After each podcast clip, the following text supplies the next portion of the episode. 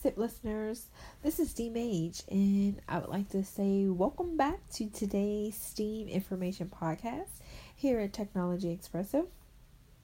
And so we know just how wonderful technology is and how many wonderful things it brings to our life and um, the freedoms and liberties of all the stuff that we can do um, because of technology.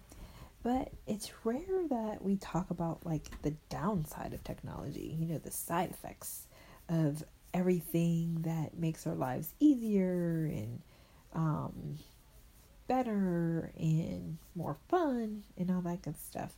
Um, yeah, we don't always talk about kind of like the the downside of it. Um, so I came across two articles that I thought were worth sharing, and I am going to share some of these downsides with you right now. So the first article, written by um, Donnie Yance, starts off with a quote from Albert Einstein, and it says, "I fear the day that technology will surpass our human interaction." I mean, like I was stating earlier, there's no question that technology has made a amazing impact on our lives. I mean, it makes our lives easier in many ways. It's useful to be able to communicate, you know, via email and cell phone. And the progress that we've witnessed in the past century um, has exponentially grown in recent years. Um, it has not brought us, though, the increased freedom and leisure that we assume. In fact, to a certain extent, it's um, the result is just the opposite. There are significant and far reaching consequences of technology that Einstein predicted. Every day, um, he states, you know, uh, the author I observe people talking on cell phones or texting, and instead of interacting, um, I'm sorry, instead of interacting with those who are right next to them, time on the computer, um, surfing, working, and playing those wonderful computer games consumes the majority of waking hours for many people, and in many instances, it has replaced the outdoor activities, leisure pursuits, and basically social interaction. There's a distinct psychological cost to an over dependence on technology. Um, the brain is the key organ of stress processes. It's helpful to understand just how bodies respond to stress. The brain basically determines what we experience as stressful. It then orchestrates how we cope with the stressor, respond, and adapt.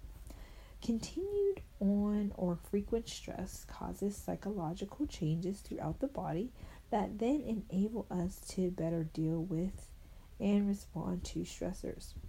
However, the cost is significant as we become less able to keep all other physical and mental systems of the body strong and healthy. With constant stressful experiences, the norm as a result of the techno overstimulating um, we you know stimulating world which we now live in we are changing both functionality functionally and structurally Within the brain, a dynamic and adaptive neural um, circuitry coordinates, monitors, and um, collaborates behavioral and psychological stress res- response systems in order to meet the demands imposed by chronic stress. These processes involve biodirectional signaling between the brain and the body, placing increased demands upon both. Now, over time, this leads to weakened um, volatility and overall state of cellular um, endocrine and nervous system exhaustion, which creates vulnerability to brain dependent and stress related mental and physical health conditions. Ooh, pretty scary stuff. The disconnection from life is a direct result of over dependence on technology. Yes, I have been guilty of this. And then he goes on to say, I believe it is important to ask yourself is what I do an expression of who I am?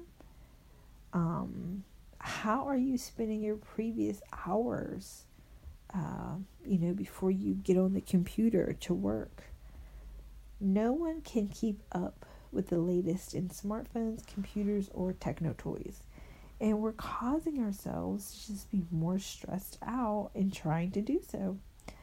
The obsession uh, for technology is not only, you know, detrimental to our health and well being, it is taking us away from the intimacy um, I mean, taking us away from the truth.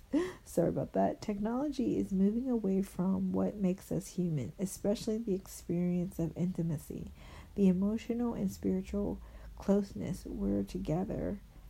Um, we feel sadness and joy, forgiveness and kindness, and love in from in the form of agape.